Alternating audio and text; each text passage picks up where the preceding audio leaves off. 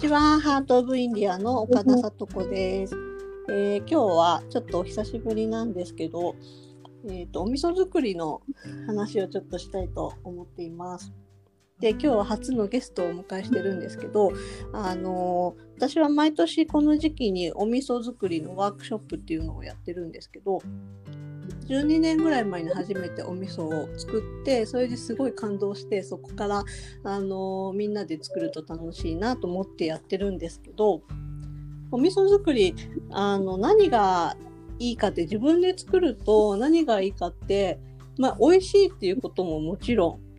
あるんですけど、あの自分で買うとただのお味噌ですよね。当たり前なんだけど、スーパーとかで買うとただのお味噌としてこう手にあるものが、自分で作るとなんかこんな大豆と塩と麹でできるんですけど、そのなんかこうそんなのものでできたできてたってことも知らなかったし、普段こう本当に何気なく口にしているものがのこう材料を知って、なんかよりこう身近にもっともっと味わえるようになったっていうのが、こう一番のお味噌を自分で作るの作っていいなって思うところなんですね。で、こうアイルベーダの話をここではよくしてるので、その大豆と麹とお味噌、えっとお塩も元はこう誰かが植えて、それをこう育てて、で手元に来たっていうのをね、あの太陽の力だったり大地だったり、それにこう人の手が加わって、そういったこうものが合わさったものが私たちの手元に来て、さらにそれを自分たちでお味噌にして、で発酵するのはもう麹とかの力で、もう私たちは何もせず待つだけで、それがこうお味噌になって、それを食べるっていう、そこまでのそうたそのたくさんのプロセスがある中で、買うとただのはいお味噌みたいになってるのが、なんかちょっとこうもったいないっていうか、その間を知るとすごくもっとこう豊かにあの生活ができる気がするので、いつもワークショップをやってます。で、今日はですね、あの去年も好評だったんですけど、その大豆を今年もあのお友達の大豆を作ってるお友達から買ってやるんですけど、今日はその大豆の作り方を話してもらおうと思って、よりよりより身近に感じてもらうために、えー、ゲストをお呼びしてます。えー、長野の朝日村というところで、あの旦那さんと農業をしている里和農園のふにゅうみかさんです。よろしくお願いします。よろしくお願いします。よろしくお願いします。あのーま、いつも私まるちゃんと呼んでるんですけど、まるちゃんとはインドで一緒だったんですよね。はい、なんともうじゅうねん以上前にインドで一緒だった。そこからもう農家さんになって何年なんだっけ。えっ、ー、と今年でろくねんめ。ろくねんめか、ね、うん、そんなに経つよね。うん、一回遊びに行かせてもらった時も、もうあれ始めたばっかりとか、うん、それくらい。そうですね。うんうん、はい、あのー、今日は大豆の作り方を教えてもらうんだけど、あのその朝日村っていうのはどういう感じのところなんですか？朝日村は、うん、あのま、長野の真ん中あたりで松本っていう、うんうん、あの市があるんですけど、うんうん、西、西、西南、うんうん、ぐらいに位置する、まあ、朝日村という村で、うん、まあ、人口はまあごせんいないぐらい。うーん、はい。で、あの、まあ、や山がちというか、うんうん、山に近い場所で、はい、静かなところです。ね、一回行かせてもらった時も、こう山に囲まれた、すごい行った時は、うん、あれはいつだったのかな、初夏かな、なんかすごい日当たりが良くて気持ちいいなっていう感じだったんだけど、そこであのー、なんか結構たくさん作ってるよね、野菜の種類も。そうね、年間を通してまあごじゅうとかごじゅうとかをずっと、まあ、いろんな作物を栽培して多品目栽培っていう形で。うーん、冬は今雪がすごいよね、結構。あ、こ、この辺は結構南で寒いだけであんまり雪が降らない、うん、そうなんだ。うーん、うん、だから今日もすごい風が強いけど、晴れてはいるけど風が強くて、うん、まあじゅうどまえ後って感じ。うーん、うん、冬はちょっとでもあのゆったりめな時間だよね。うん、冬はまあいちがつにがつぐらいは、うん、休休みを取ってます。うんうんうん。ね、それまでが忙しいもんね。そうそう、朝から晩まで。ああ、ね、その中で、まあちょっと後で話してもらうんですけど、あの大豆の最後のね、選別とかもしてもらって、この間大豆送ってもらったんだけど、そういうような時間の過ごし方なのかな、冬とかは。はい、うん、そうだね。うんうんうん。はまあ次のシーズンの準備。うんうんうんうん。うん、そっかそっか。じゃああのちょっと大豆のできるまでをちょっと話してもらいながら、はい、ちょっと私がちょいちょい突っ込みながら聞いてみたいなと思うので、じゃあお願いします。はい。じゃあ簡単に説明させてもらいます。はい。大体の種まきっていうのがろくがつ、まあ、長野のこの辺だとろくがつ初旬、うんうんうん、一般的にまあ格好が鳴いたらっていう中での目安で、まあ、この辺は地域によって変わってきますね。それで、えー、と大体にいっしゅうかんぐらいしたら発芽してくるのかな、うんうん、はい、ごめん、今ちょっと音が飛んじゃった、うん、あ、ごめんなさい。えっとね、いっしゅうかんぐらいで多分芽が出てくる。あ、いっしゅうかんね。うんうんうん。あ、そう。そのさ、巻くのって、うん、あの丸のまま巻くんだよね。あ、丸の丸のままっていうか。あれがそのまま種になる。そう、私それが一番初めすごいびっくりしたことっていうか、うんうんうん、あの目にしてるいつも売ってるあれを巻けば、うん。出るんだっていうのがそう結構衝撃で、うん、あのよくもやしもね、豆苗とかって、うん、あの一回食べてもう一回やったりじゃない、うんうん、まあ、うん、あれと同じような感じで、うんうんうん、豆がはじ、はじけてっていうか開いて、そこから芽が出てくる。うーん、いっしゅうかんって早い？まあ、そ、いや、普通かな。種から、種、他の種とかもそんなものか。うん、そんなもんだと、もう、あの、水分とかいろんな条件が揃えば。うーん。うん。でも、それもなんかもう、私からしたら、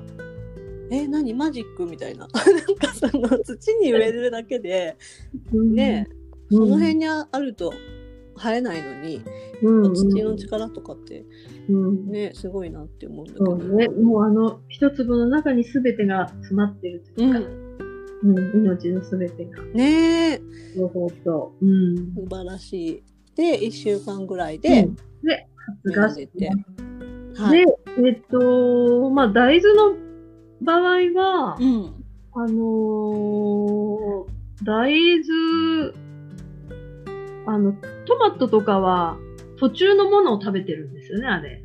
え、あ、実が？要は、うん、うんうん、トマ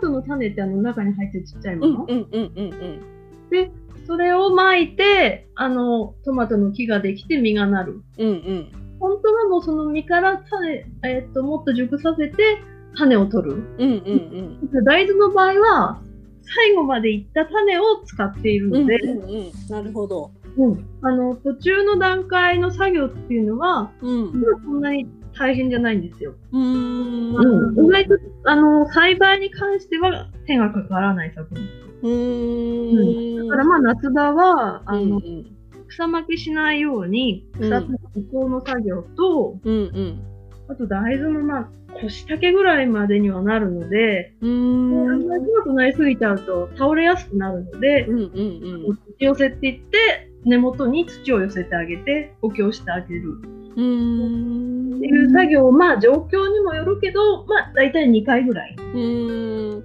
うん、あのさ、無農薬で作ってるよね。うん、うん、だから草すごいよね。草はまあすごいね。なんかいろんな農法があるけど、うん、こうか全部買っちゃうの？買っちゃうっていうか。えっ、ー、とね、うん、うん、あ買ってまあ倒すって感じかな。ああ、その場に置くみたいな。うん。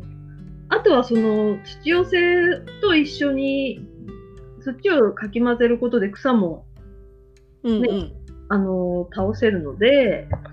そういうのも。ごめん、何をかき混ぜるって言ったの今？土？土寄せね。はいはいはい。根の間の土を寄せることでそこの除草はできるじゃない。ああ、はあ、はあ。それも兼ねの除草とも兼ねてる。へえ、でも手手じゃない。これはね、管理機って言ってあの、まあ、かき混ぜなんていうんだろう、あのこ工作するような、ああ耕運機みたいな。あ、ちょっと耕運機みたいな。あんなでかくはない。あ、うんあのねちょっとなんていうんだろうな、一輪車のちっちゃいような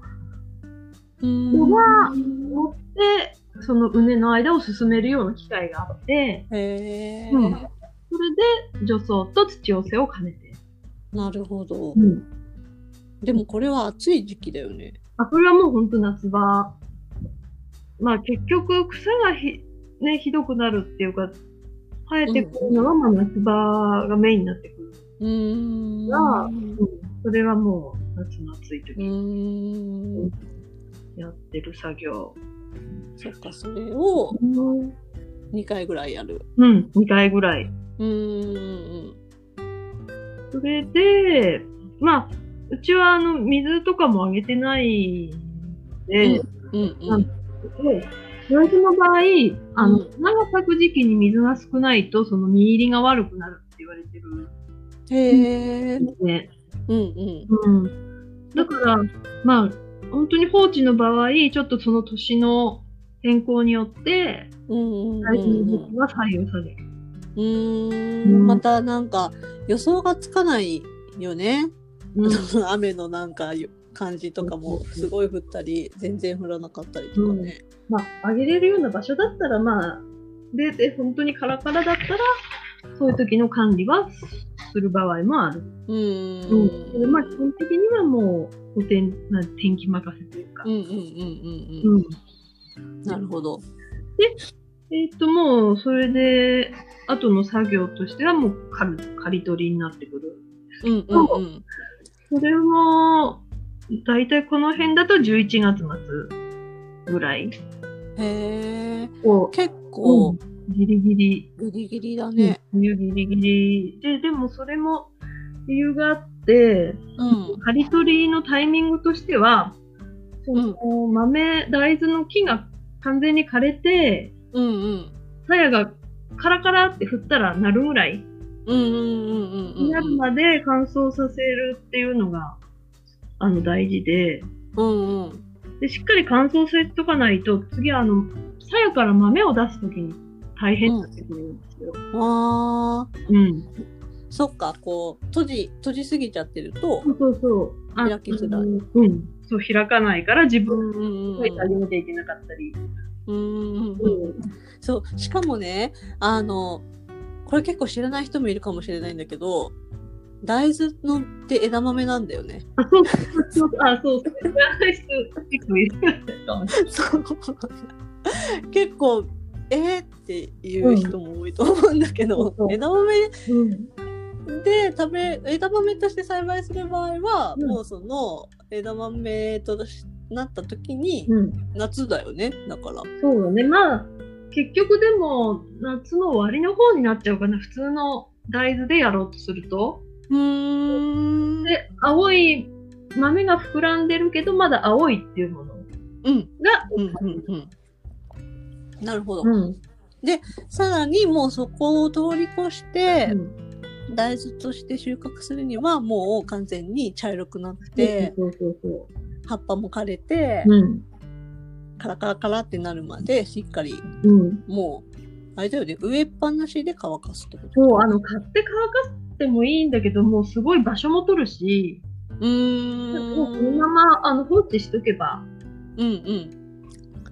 枯れてくってことだよね、うん、勝手にもうそうそうそうそうそう、うーん、例えばそのまま枯れ、まあ、枯れ草みたいなもんで同じっていう感じかな。うん、枝豆のことでいうと枝豆、まあ大豆もいろんな品種があって、うん、枝豆用の品種っていうのはあの早く成熟するタイプ、あ、うん、なるほど、成長にあの長い時間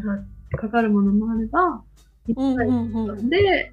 できるものもあって、うんうんうん、まあまあ、そういうのを早生っていうんですけど、早く生まれる。あ、はいはいはい。みかんとかでもよくあるよね、早生みかん。はい。が大体枝豆にはなってるのかな。うーん。なるほどね。いろんな種類が枝豆に適したものとかいろいろ、まあ、改良されたりいろいろあるので。うんうんうん。そうそうそうそう。うん、でもまあ普通の大豆でも途中で食べれば。うんうん、枝豆にはない。美味しく枝豆として。美味しく食べる。うんうんうん。で、まあこの軽い、えー、っと畑で待つのもタイミングであまりにも過ぎると、うんうん、あのちょっと風が吹いて当たっただけでその場で弾けちゃうみたいな。うん。あるのでそのそっかギリギリのタイミング。うんうんうん。難しいね、うん、そこがね今年は実はちょっと早く取りすぎちゃって、あ、そうなの、うん、だから結構そうすると大変だったってことだよねでもそう大豆だけ作ってるわけじゃないからなんそうだよね、いろんなやらなきゃいけないことだと思うね、うん、ちょっとで焦ってやったらちょっと早かった、あの味には問題ないですけど作業、うんうん、作業的には大変だったっていうでもね、なんか思ったよりもいっぱい落ちちゃったってなるとね、うん、それもね、うん、起きる起きる、ね、でまああのー、大豆専門にやってる人はもうコンバインみたいな、なんていうの、もう一気にうんうん刈り取る、うん刈り取って脱穀とかもやるけど、うちはそんなに面積やってないので、あのー、刈り取りもあの刈り払い機とかビーバーっていうあのなんていう、うん、草刈り機、うんうんうんうん、が回る。あ、うん、はいはいはい。倒して、うん、それをな一箇所に集めて、うーん、をするって。うーん。だここもあの機械があるんだけど、うん、それちょっとまだ変えてないので、うんうんうん。組脱穀機というあの昔のもの。それのね、あのえ動画をインスタにね、まるちゃんもアップしてるのを、うん、ちょっと私も後でその動画をちょっとサート・オブ・インディアの方でも上げようともぜひ見てもらいたいよねみんなにあの昔小学校とかで稲のね脱穀とかやった人も結構いるかもしれないですけど、懐かしの懐かしの、はい、私は初めて見た地区にも地域にもいるかもしれないね。おーおーおー、まあ、簡単に言えばドラム缶みたいな、うん、ちっちゃいドラム缶みたいなものに、うんうん、針金がちょっと出てて、そこにまあ鞘を引っ掛けて、うんうん、あの豆を弾けさせるっていうか、うんうんうんうん、ぐるぐるぐるって回る、あの足で踏むと、うんうん、ドラムが回って、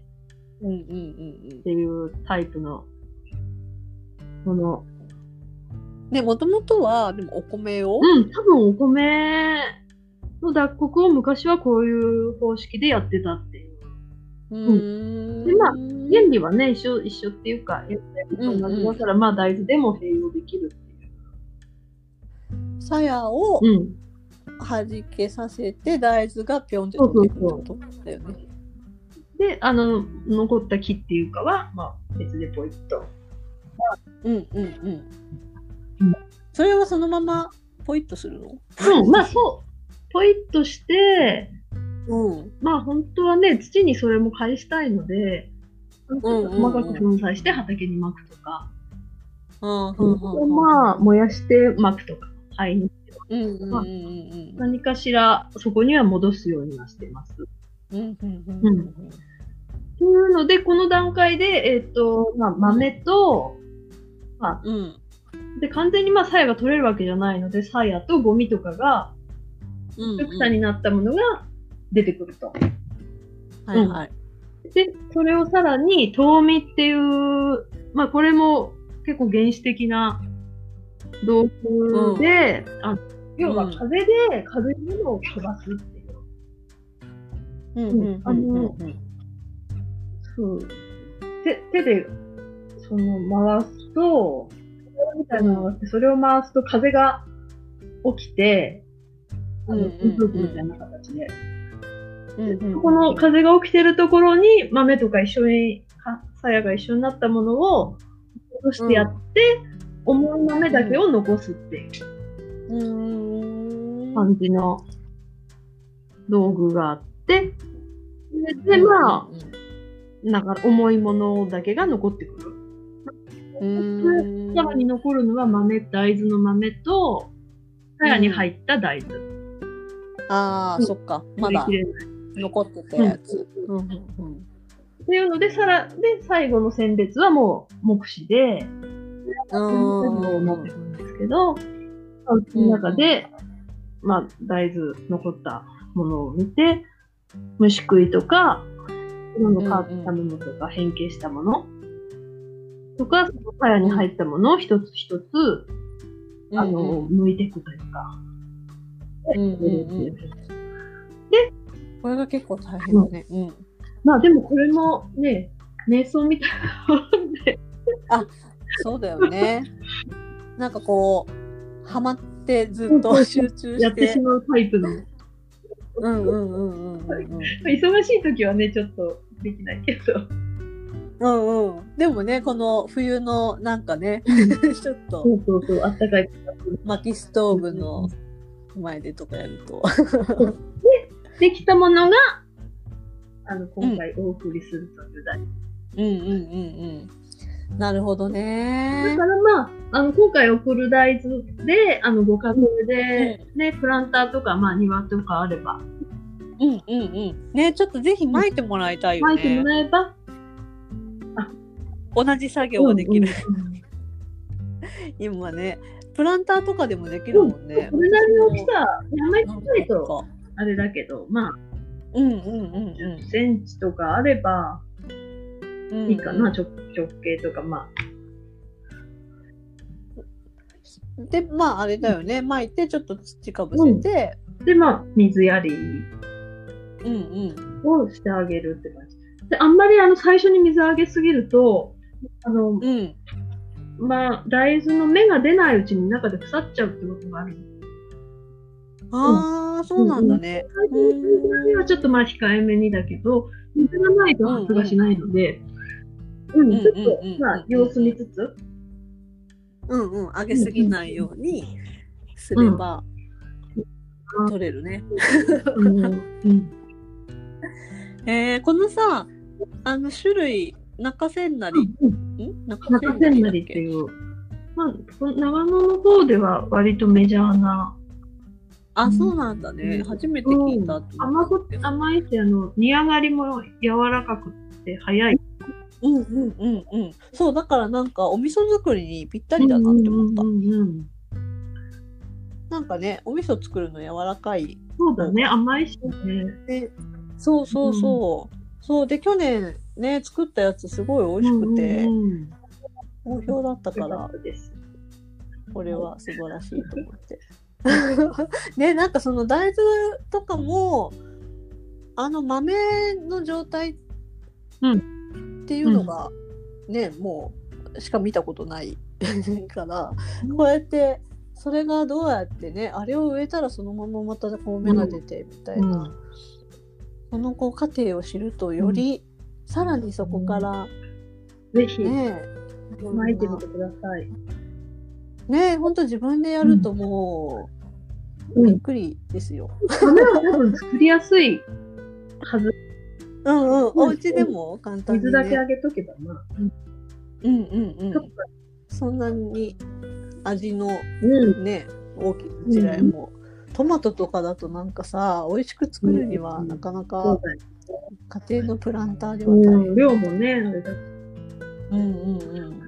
んうんねなんでまあその花のつく時期だけちょっと水注意してもらえばいいかもしれないね。花の時期、うん、にあの水が少ないと実りが。あ、うん、そっかそっか。花が咲いた時はちょっと乾かないように、うん、てか多めに多めに、まあ。でも表面乾いたらあげるっていうようなぐらいで。ああ、うん。まあカラッカラとかにならなければ。でマグノはカッコがないから。で一般的には言われてるけど、でもなんかごがつまつぐらいに泣いてる時もあるし。まあね、そうだよね。でもまあ一応の目安としてはそういうふうに、うんうんうんうん、それぞれの地域でその辺のまあろくがつ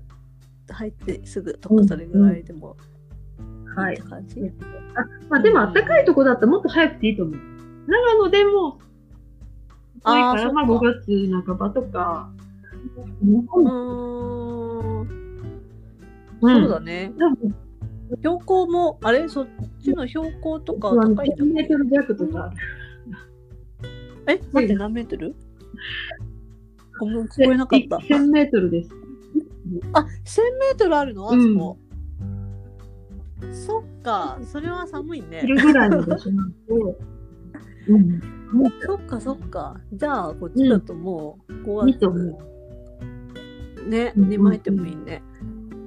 えー、じゃあそれでぜひね、うん、巻いてさらに自分で作ってみて、うんうん、お味噌になったものも食べるとよりいろんなことが、ね、自分家の豆を混ぜて来年またできれば、ね、うんあねそれもすごい素敵だよね、うん、すごいなんかそうねまさかお友達に農家さんがいるなんてすごく嬉しいわと思いつついつもあのお世話になってますありがとうござい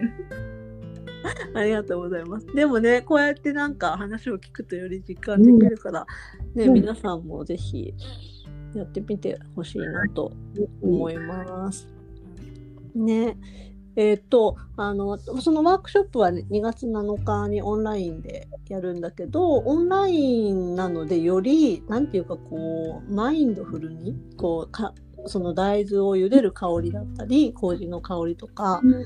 そういうのを感じながらでできるとさらにこういうね大豆が作るまでの話を聞いたのをちょっとこうイメージしながらやると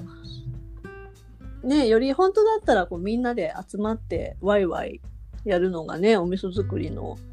あのー、醍醐味だったりするんだけどちょっと今は難しいのででもよりいろんなことを感じてもらうのにも、あのー、